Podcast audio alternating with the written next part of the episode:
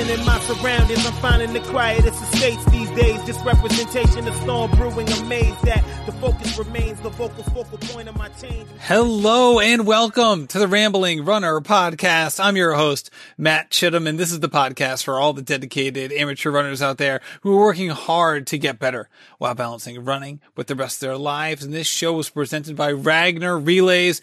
If you don't have a marathon this fall, you may be searching for something exciting to do with you and your friends. And there is no better thing to do than the Ragnar relays. You either do a road race or a trail race.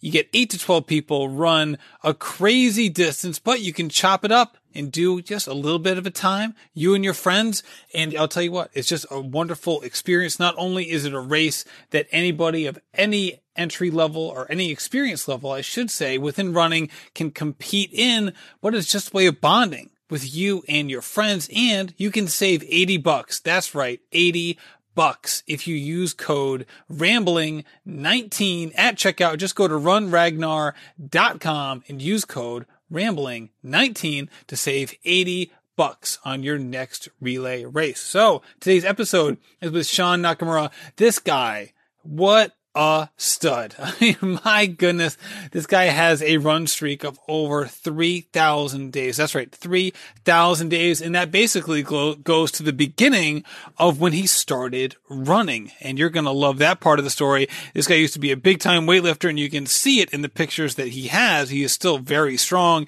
but he is one heck of a runner now.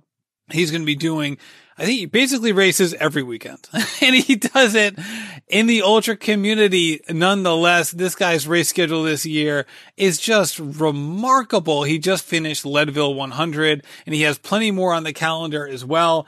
That's the thing about this guy. He you know, is a testament to, to just what consistency and dedication and just having a positive, generous spirit can bring you in any endeavor. And obviously what we talk about is running, but the principles are aligned for basically whatever you want to do. And I was so excited to have him on the show. And I think in a second, you will see why. So here with no further ado is my conversation with Sean Nakamura.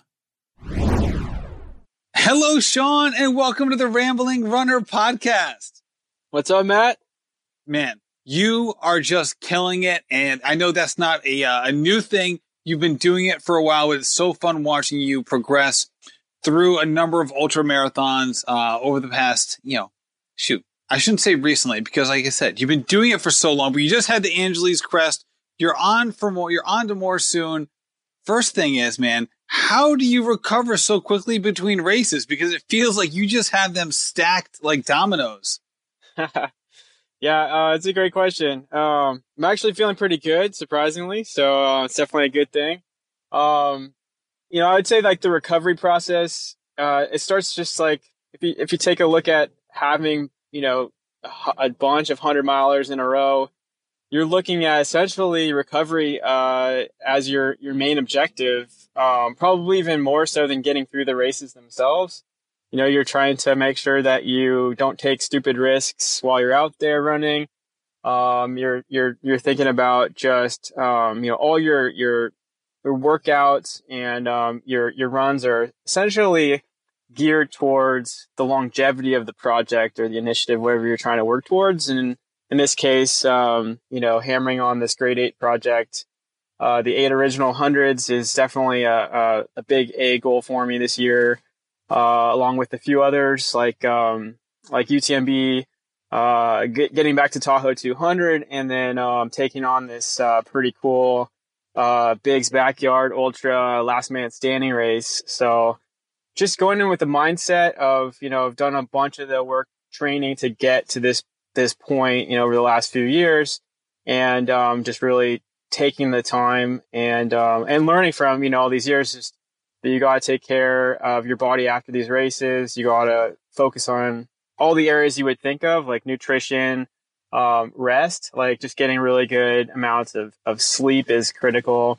Um, and then doing smart uh, workouts as you're coming out of these races. Like don't do crazy, you know, super fast or super hard effort, anything really in between.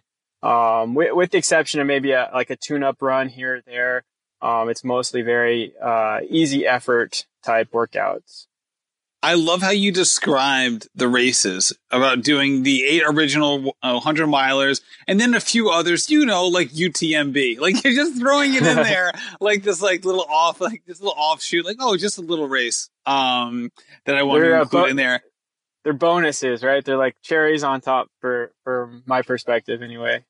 Which speaks to how far you've come, right? Cuz to to think about it in terms of all right, you know, when you started running a decade or so ago, could you even imagine uttering the sentence that you just that you just said? Yeah, definitely not. Uh, uh, started starting uh, almost nine years ago. I started running, and um, it was literally just you know the first week was can I run even a mile without stopping, and um, and really just you know that compounded um, after I decided to, to try to make it a running habit you know, I, I started a running streak and that was essentially this sort of 30 day goal. I'm going to run every day for a couple miles.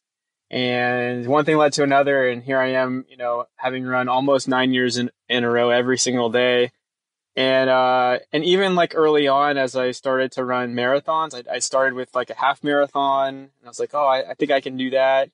And, um, and then eventually after a year, you know, you go to marathons and then you go to what else is there? And um, even back then, I, I, would not have imagined, you know, this year is probably going to be uh, 15 um, races of 100 miles or longer that I'll be uh, attempting. And I'm about halfway through that at this point. I just, I wouldn't have imagined that at all. I mean, even a marathon early on, the first couple years, it was like, oh gosh, a marathon is, I mean, that's a big, that's a big distance to cover.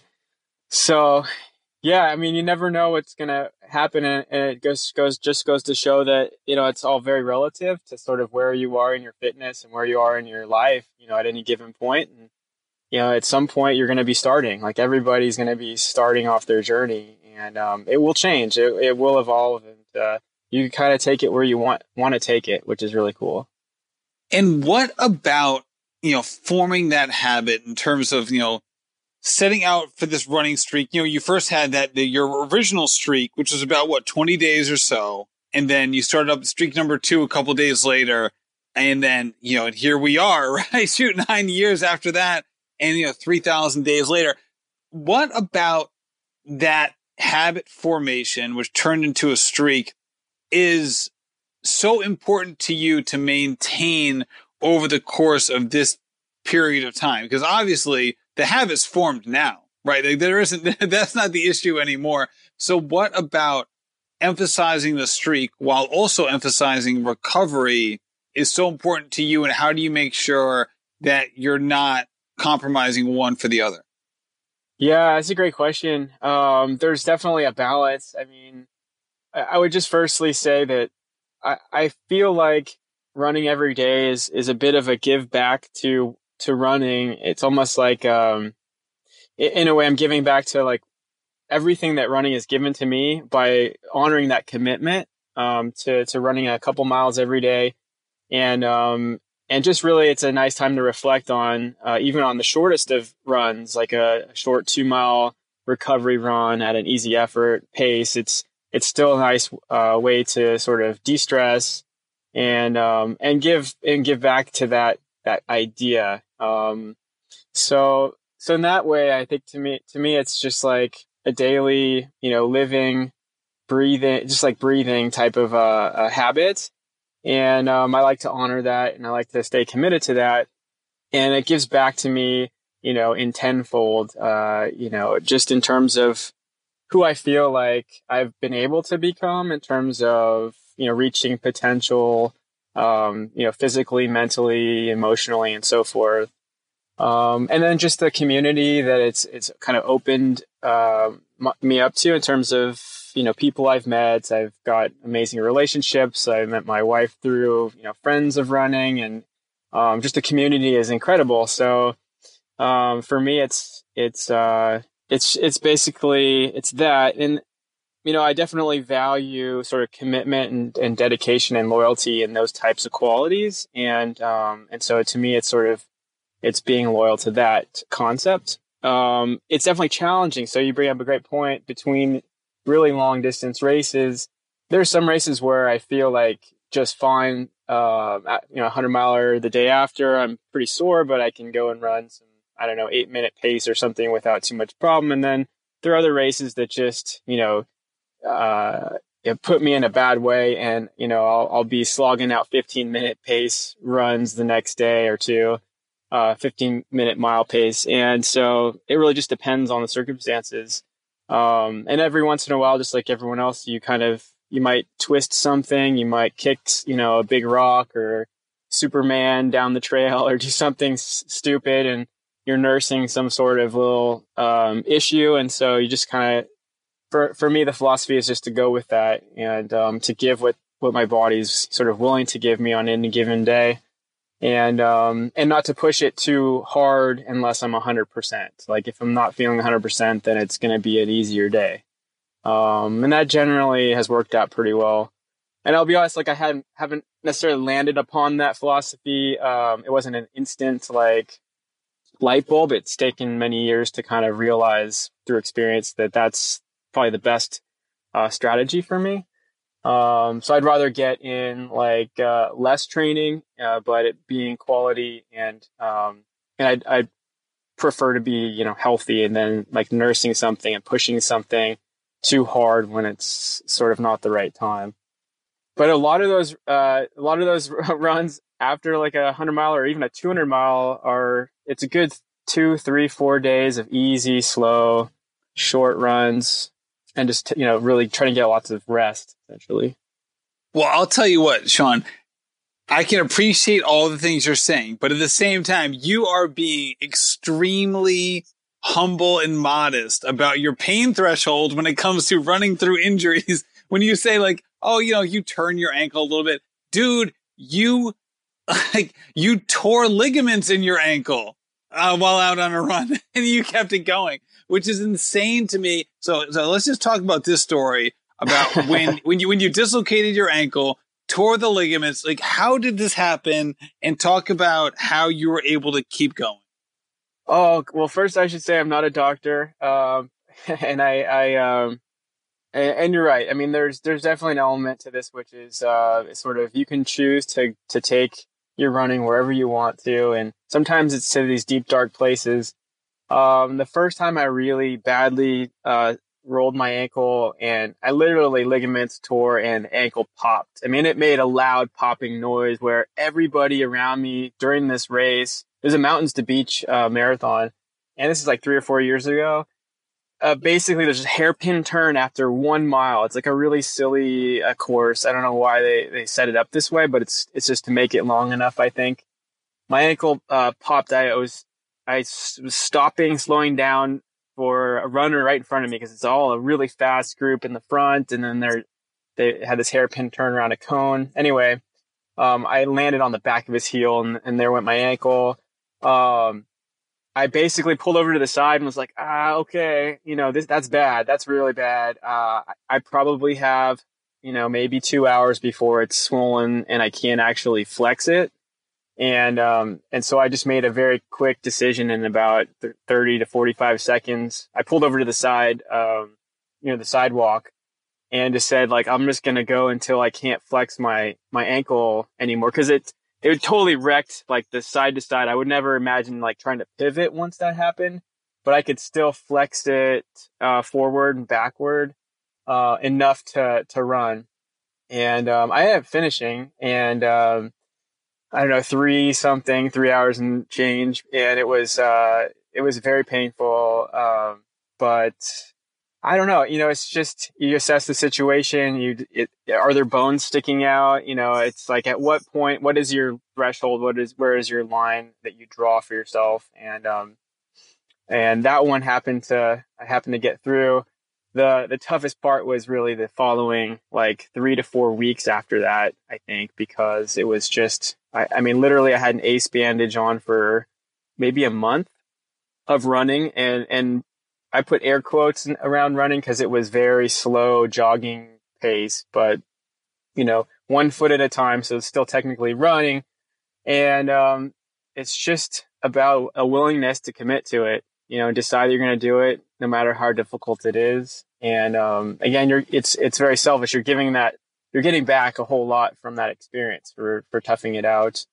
Uh, and I figured that I couldn't get, I couldn't really make it any worse because, um, essentially just was going to need to go through that natural process of, of, uh, of healing. And, um, I actually think that blood flowing to a lot of these areas is a good thing, like versus doing like nothing, which is typically the recommendations that um, is sort of like the safe recommendations that a lot of people will give. So um, the crazier part about that is I actually had like San Diego 100 miler, like I think two or three weeks after that, uh, which I ended up running with that ankle. And uh, I, I literally just had to walk through a few sections that were super technical, but I was able to, to power through the rest of it with the the old ace bandage uh, strapped on. So the biggest concern there oh my just, god, just like rolling the ankle again. I mean, you know, it can only make it it can only be torn so many times before it just needs to heal all the way. And I think I had the San Diego Rock and Roll Marathon squeezed in there as well. So it was a it was a busy time of year to have a, a bad bad ankle sprain. So there you go. So it, what, a week or so after the the first one, after that injury, you had a marathon, and then a week or so later, you had the San Diego hundred miler, which is like when I think about this, this you know, so I've had reconstructive ankle surgery because I've broken and sprained my ankles so many times. So I'm definitely familiar with the pain you experienced, which is funny because you, you, you, the way you phrase it is technically true, right? You're like, all right, well, the blood flow is good and you know, getting, you know, being, you know, having some movement may have helped the process with the one caveat being, you know, that also is much more painful to do it that way. So have you always had a pretty high pain threshold compared to other people? Oh, God, that's a good question. I, pain threshold, I haven't necessarily, I don't know if I had a lot of conversations with people about this, but I would assume that I have a relatively high pain threshold um, in sense that what would probably stop most people, uh, most sane people, um, if you consider running through that crazy, you know, then yeah, I would say that's probably on my resume. Um, I've definitely toughed out a lot of difficult runs where my body's just like, how are you, how, like, why and how are you possibly attempting this right now? And so at some point, it's just mental, I think. You know, I mean, at some point, it's mental. I've had really bad knee injuries where I've not from like um not from like form or overuse or anything, but actually like where I've supermaned and I've cracked my knee on on like rock on trail. Um so impact related stuff, that's really tough because um especially if you have to traverse any kind of downhill terrain and so it just depends on the injury, depends on what you're trying to run through. Um I've taken I've gotten very close to like the the DFL um, type award for a couple of races where I ran injured and I was like I barely got through, but you just sort of will yourself. Um, and because we, you know, as ultra runners, we sign up for these races so far in advance, you just don't know, like six months from now, eight months from now, am I going to be hundred percent? Am I going to be, you know, nursing something? You might have made, you know, travel plans, hotel and all this stuff. And do you really want to skip it, you know, because maybe you're 75%. And, um, so that's kind of in the men- mentality, uh, in many cases where it's like, I want to still have that experience, see my friends, cheer people on, even if I'm not going to be competitive. Um, it's still going to be an experience that will teach me something. And so I can take, take that, um, take comfort in that. And, um, a lot of times those are my favorite races and experiences where, it's sort of like there's no way I should have finished. In fact, I, I feel that way about like a lot of races. Like even my first hundred miler, I, I still, still, I can't believe I, I finished that first one where I, I literally knew nothing. I, I was completely underprepared from an equipment standpoint. And, um, it was this really crazy race. The very first year they did it. And, um, like 19 of us finished out of, uh, I think it was 81 starters and that was my very first time out there. Was just, just bonkers. So you just never know. you just never know what's going to happen. And I think that that's also something I'm drawn to. Like the challenge. Like, can I get through it? Can I figure out a way to, you know, sort of make the, make, turn this into a, an opportunity, you know, and, and just kind of see it like that. And, and sometimes you just don't make it and it, that's okay too. But, um, at least you kind of give it, give it your all. Sean, I mean, that's crazy because like to, to even be one of 19 finishers out of 81, um, total racers, you know, it really just shows the brutality of the sport, but also shows, hey man, like this is just a very different thing than a typical road race, which you've run plenty of, of, as well. So when you first started getting into running and you hit your half marathon, you got your first marathon under your belt, what was the calculus for you trying to decide whether you wanted to just pursue longer and longer distances or spend more time just increasing your speed over the distances you'd already covered?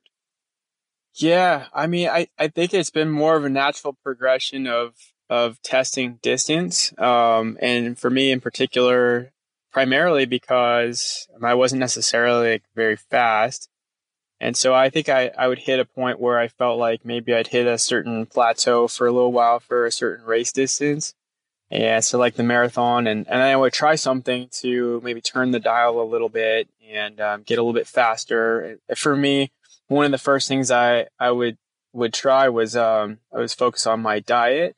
And so I went through and started thinking more about nutrition and, um, I did a salad streak, which was uh, pretty awesome. Doing basically a salad every day, and it would just replace like some other less healthy uh, food that I was eating at the time, and and that ended up having like making a huge difference. Um, and then also just you know slight dial turns in terms of volume, so maybe just you know, getting a little bit more distance under my belt and training.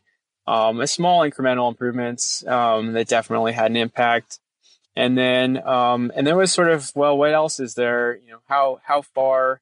Um, you know, I didn't even know about like ultra marathons when I was doing regular marathons, and I um, I learned about, you know, gosh, they have the 50 mile race, so I signed up for that, and I didn't know what I was doing, and it was this awesome sort of new scary experience and just sort of dove right in.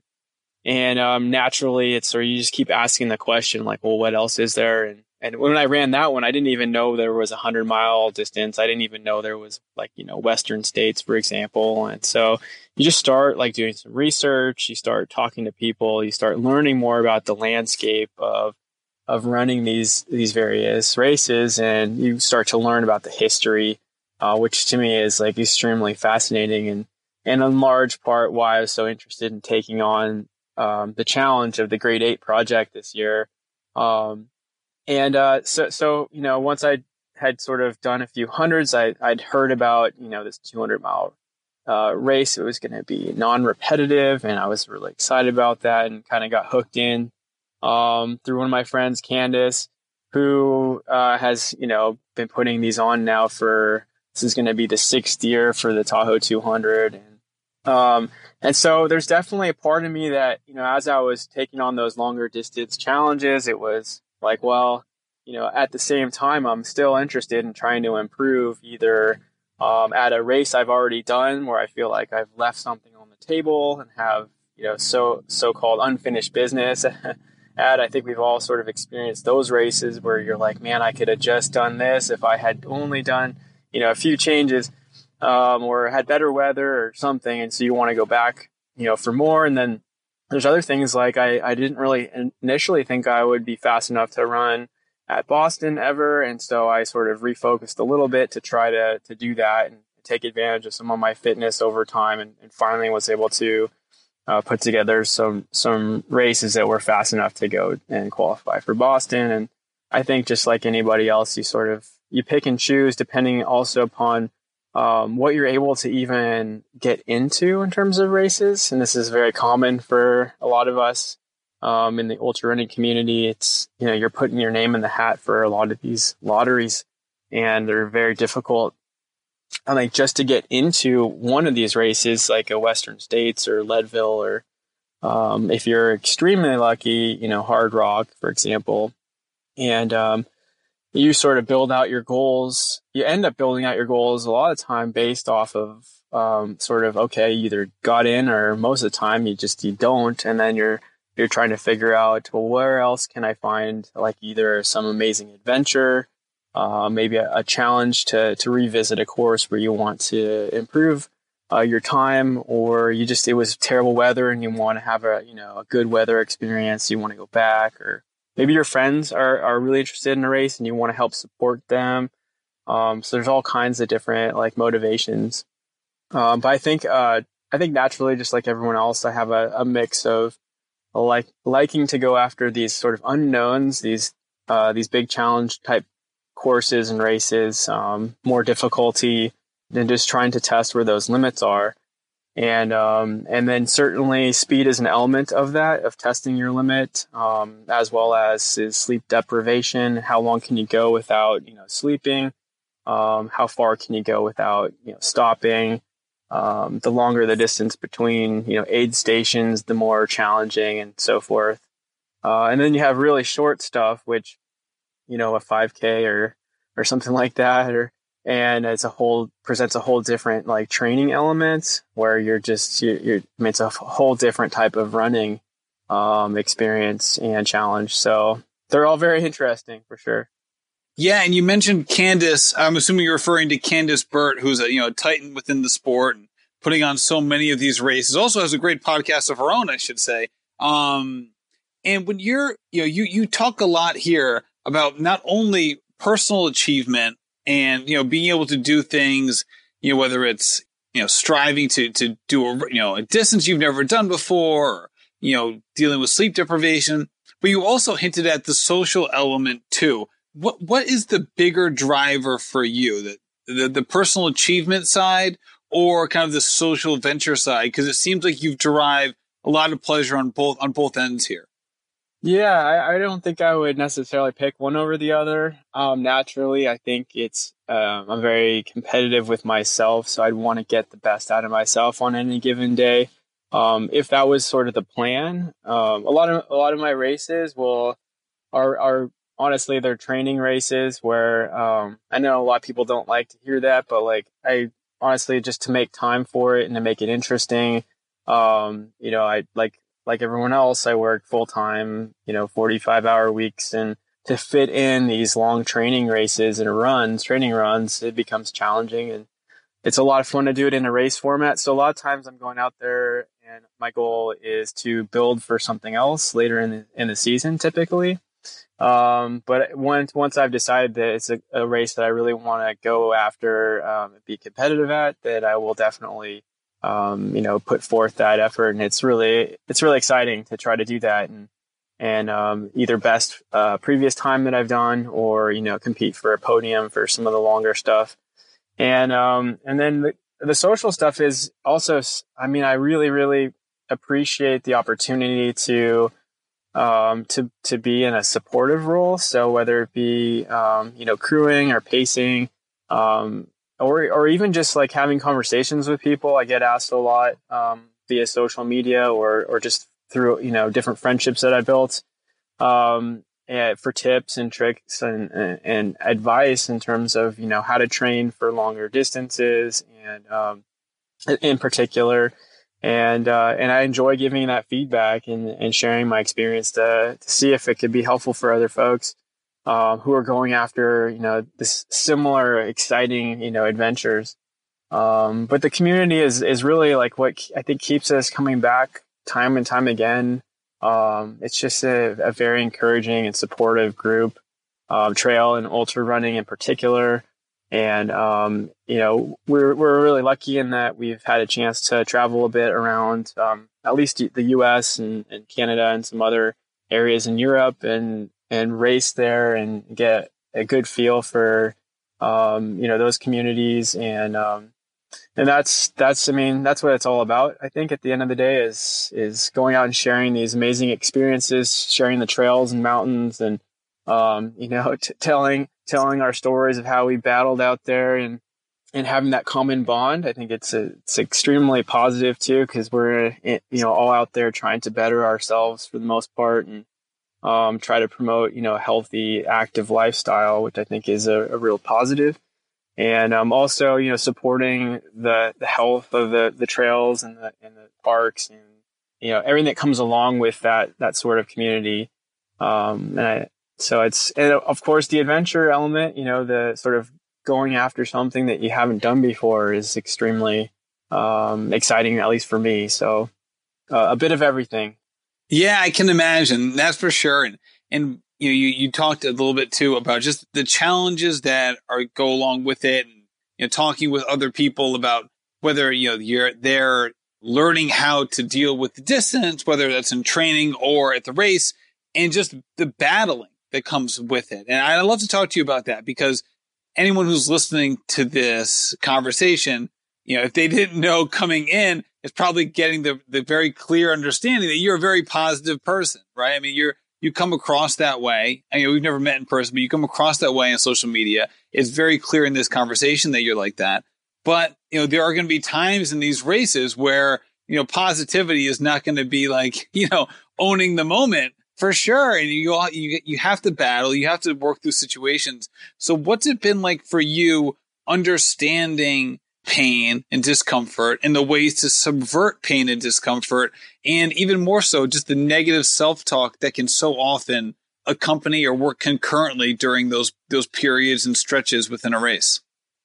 Yeah, um, I definitely, uh, I think I'm very lucky uh, in that I've I've been fortunate. I think just part of my upbringing, maybe just part of my natural personality. Um, I I definitely see things as opportunities. I see see the glass half full, um, and I and I'm attracted to that. So I will surround myself with people who are similarly, um, you know, minded.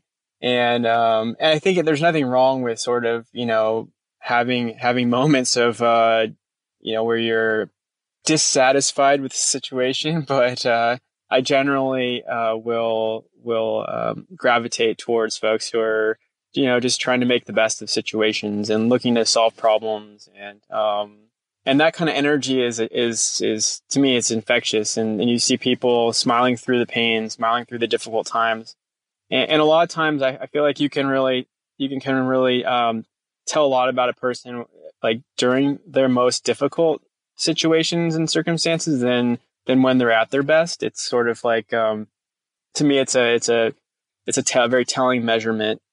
Um, and so, I mean, a lot of times I'll I'll listen if someone is having moments where you know things aren't going right, and I'll try to be as encouraging as I can. Um, and then you know typically if, if that continues, I'll move on and I'll, I'll maybe speed up a little bit. I might take a little break and, and maybe link up with another runner who's just maybe seeing, seeing things uh, in a little more positive light.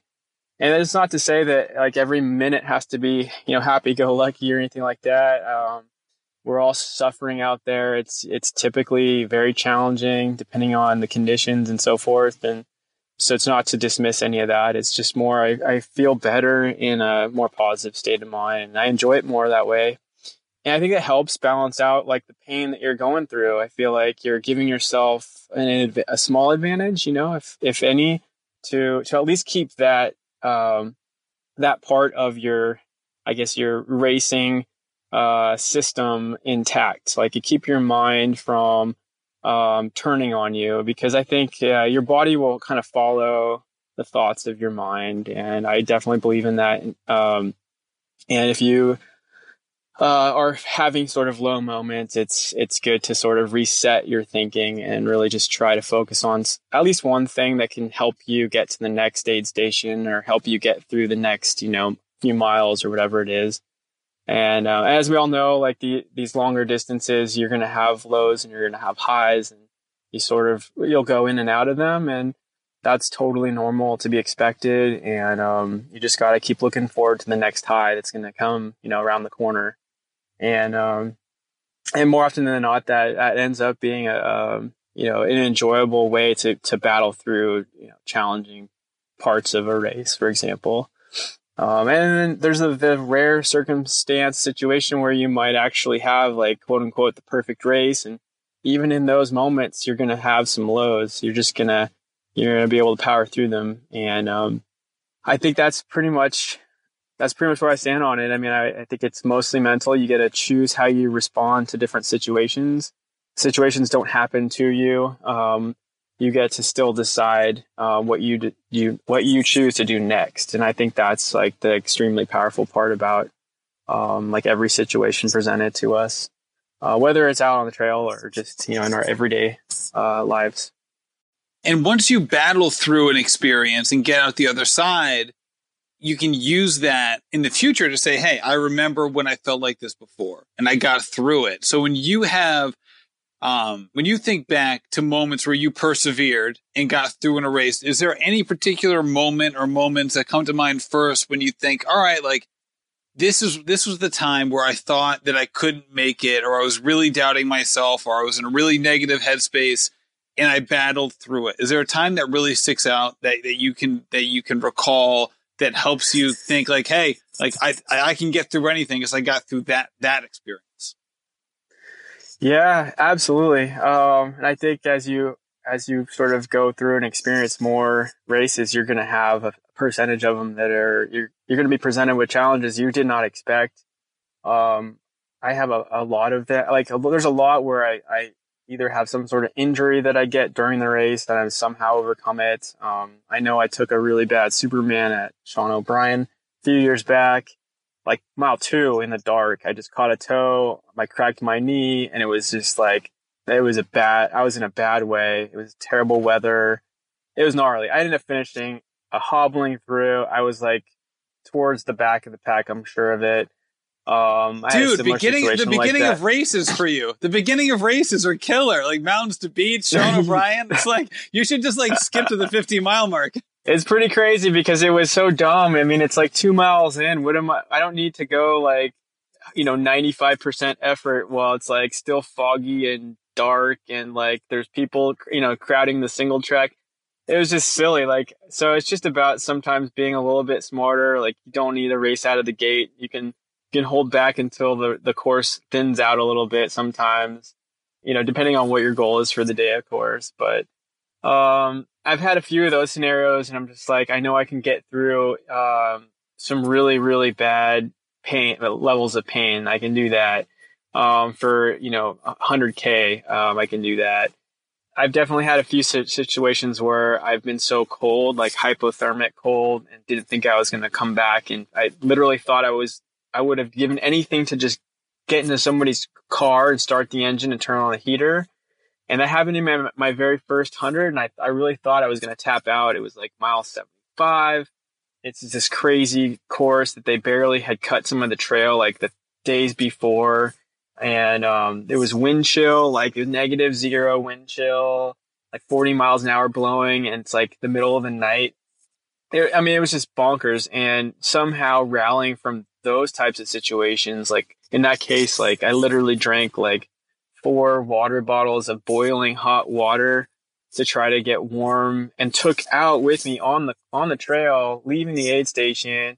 All my water bottles were just boiling hot water which lasted only a few minutes but it was enough to kind of get me uh, out of hypothermic state. And uh, that was crazy. I had another time where another runner got hypothermic and I was it was a friend of mine, someone I I knew, and so I started giving him like half of my clothes.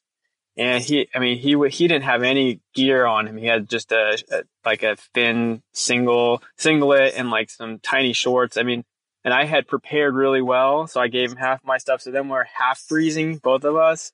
And then we got lost for ten miles, and then I somehow rallied back, made the cutoff, and like still finished the race. It was insane. That was, that was another one that I, I draw on.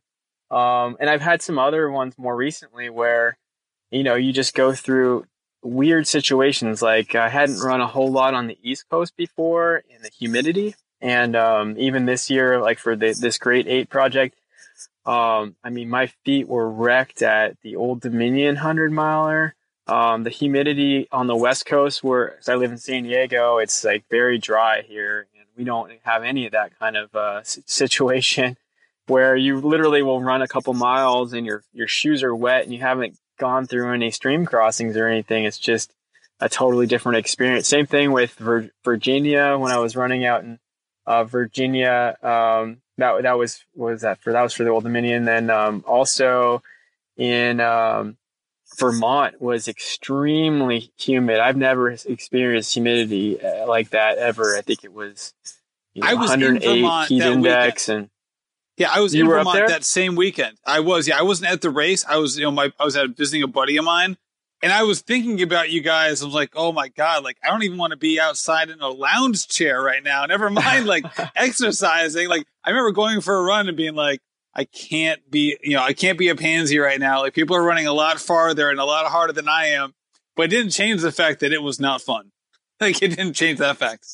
It was it was pretty brutal. Um, I literally after one mile, maybe two miles, I was drenched, and then five miles in, my shoes were wet, and then that was not from crossing any water by foot. That was just pure humidity and sweat. It was just it was gnarly. Um, forty five or forty four percent finisher rate.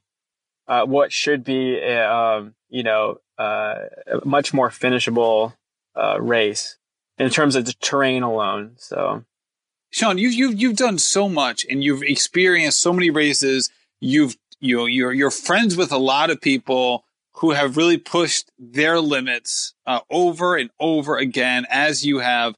What is your what is your definition of human potential, and how has it changed over time? my definition of of human potential Yeah, um wow that's really fascinating i think I, I think of it generally i guess on two levels. I think of who who could do something like the best on the planet type of level. So you start thinking about your Eliud Kipchoge for the marathon going after a sub 2 hour marathon.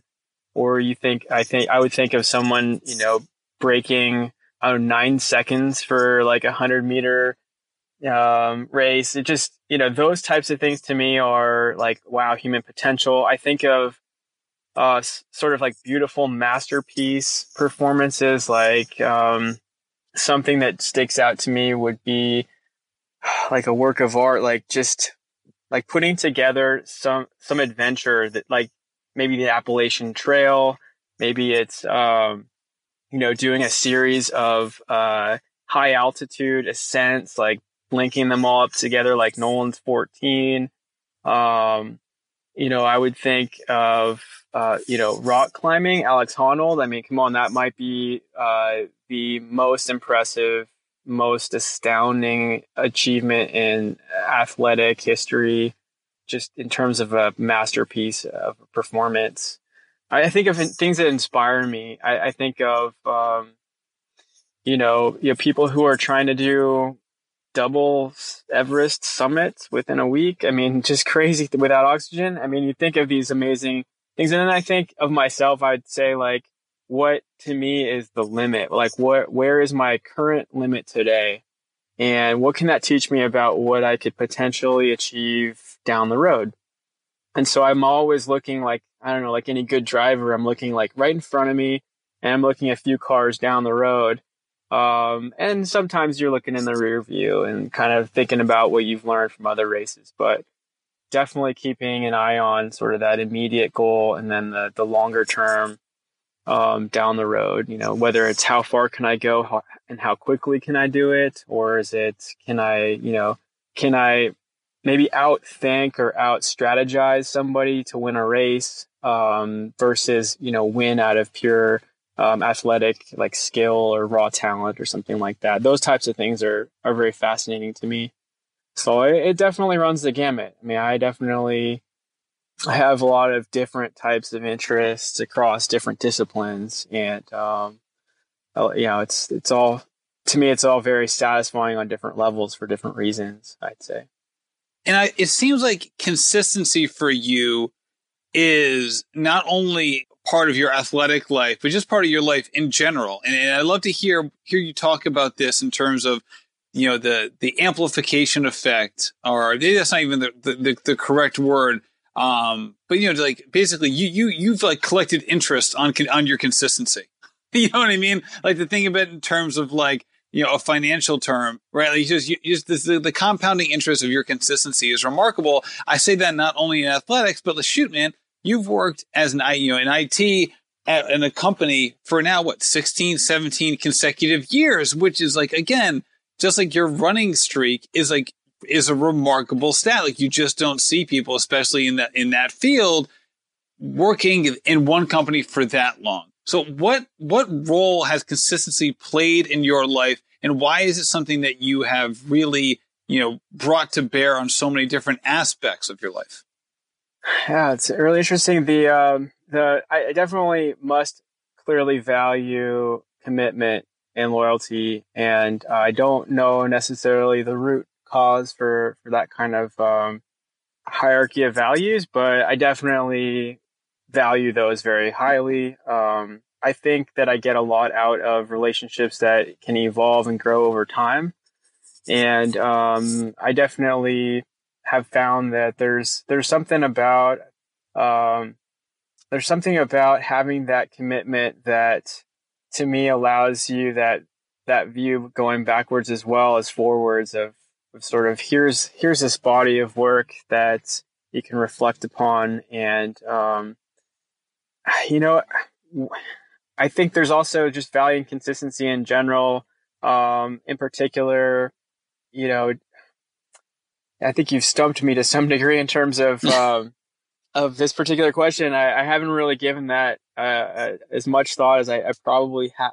I probably ought to have, um, as I think about it now. But um, I think for some people, part of it isn't simply a matter of um, understanding the value of consistency. Oftentimes, you'll see people will fail to be consistent, not because they don't think it's important, but oftentimes because they may see like, oh man, like like almost like a, grass is greener on the other side mentality. Um, again, and I don't mean to portray that as a negative, but like, wow, like look at this exciting new venture, or hey, look at like maybe I want to give this a try, or maybe like, man, things aren't going great. Maybe if I like change course here again, which could all be you know perfectly reasonable and valuable decisions that could you know spur on someone's life in a new direction but I think those those can also detract from consistency where you never know how close you may be to getting to a new level if you stick with something.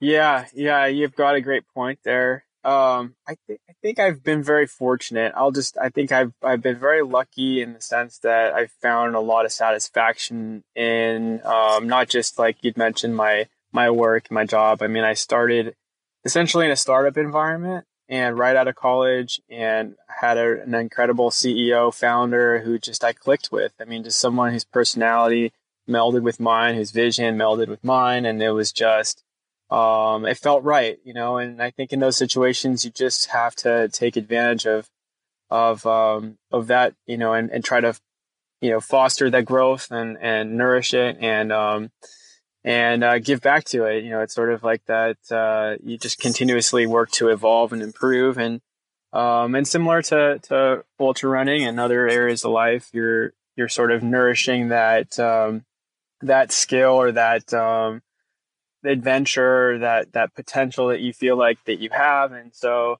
there's. It's just I think it's nice to be able to to have a little bit of consistency and then on top of it you're innovating at the same time and evolving. So you're trying some new challenges out. You're you're taking on a new project. Um, you know you're taking on an adventure. Um, and so there's there's definitely variables within that sort of baseline consistency but that baseline consistency gives you the opportunity in many cases to, to really go after those those big projects those big goals um, adventures that you're looking for. And, and for me, that, that run streak, the running every day is really that base. And, um, I feel like year round, I can go after, you know, pretty much any distance or, or any challenge and at least give it, uh, and go after it, you know, and depending on amount of time I have and, and commitments, um, you know, maybe be able to put in, um, a pretty good amount of training to try to turn the dial or make a change or, um, innovate in some kind of way that would be, you know, a, like a goal type of uh, initiative for me. So I think there's definitely a positive, and I think there's also positive in in seeking out change and and, and having that sort of introspection and self evaluation and making adjustments. And um, sometimes you're able to do that in the same place in the same business, um, in the same relationship, and sometimes you know you you need to grow and evolve, and um, or make a more drastic change or something like that. And Um, I don't think there's necessarily a, a wrong way about it. I, I just feel very fortunate to to have a lot of those things, um, you know, last for quite a while and, and still be very uh, satisfied and uh, challenged at the same time. Sean, thank you so much for coming on the show. I could listen to you talk for hours, but I'm not going to subject you to conver- to that many questions. So first of all, thank you so much for coming on the show. This episode will probably uh, air in about a week and a half or so. So what's what's on your immediate calendar? Um, I say say over the next you know week or so. Yeah. Um, well, th- thanks, Matt. I appreciate it. Um, any anytime you want to chat, I'm, I'm uh, more than happy to. And uh, next up is Leadville. So, um, you know, it's uh, race number five of the the Great Eight. Um, actually, is it five or is it six? Oh my gosh, I'm losing track. Uh, I'm gonna go six, six of the Great Eight. Yeah, and um, it's gonna be an interesting stretch. I got Leadville this weekend, and then um, literally going out to UTMB a few days later uh, we'll be in Switzerland, uh, Chamonix, running UTMB, and then a week later coming back, running Wasatch 100, and then a week after that, um, towing the line at Tahoe 200 for my sixth Tahoe 200. So that's going to be a pretty awesome five, four week stretch, five weekend stretch. Uh, we'll have a lot going on. Sean, you are an absolute beast. I like I want to record another podcast a month from now just to hear how this all goes. You are just you're just doing amazing things, man. It really is um, shoot, I think I think inspiration and motivation it only takes someone so far. You know, it, it, it pales in comparison to, to internal drive, but nonetheless, it's they're real, and, and, this conversation really speaks to that. So, thank you for sharing all of this. It's so greatly appreciated. And my pleasure. A- anytime, uh, I'd be happy to circle back and uh, talk uh, talk some running again. All right. See you later, Sean. All right. Cool. Thanks. Sean, thank you so much for hopping on this show. What an absolute stud. Good grief. You hear people like this and you think to yourself, okay, academically, I can see the progression. I can see how this, this career has come to fruition you know, kind of in the moment. And then when you take a step back and I record these intros and outros usually a couple days after I, I do the conversations and I think back to the conversation that was had and I think to myself, wait, I, I, it still hasn't sunk in. How is he able to do all this stuff? It really is truly remarkable. Sean, thank you so much for coming on the show. Also, big ups to our sponsors today, Ragnar Relays, Megaton Coffee, and Tune Up CBD. If you were at all interested in any of these companies, I cannot recommend them highly enough. Their reputation precedes them, and I'm just so excited that they can be part of this journey. Thank you so much for listening, rating, reviewing, and sharing the Rambling Runner podcast. I can't thank you enough. Also, if you haven't done so already, subscribe to my other podcast, Road to the Olympic Trials, where we are documenting the training and racing of eight of America's best marathoners as they get ready for the Olympic trials in Atlanta next February. Thank you so much for listening and happy running. This has been a production of Rambling Runner Podcast. This podcast is produced by David Margetti of In Post Media. Thank you to Meta P for the music. His song Righteous Path featuring Rex Mayhem and Chip Fu is produced by Symphonic Bang.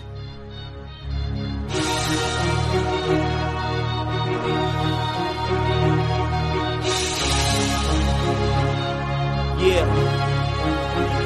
Enterprising in my surroundings, I'm finding the quietest estates these days. This representation of storm brewing, amazed that the focus remains the vocal focal point of my change. I'm trying to show this industry.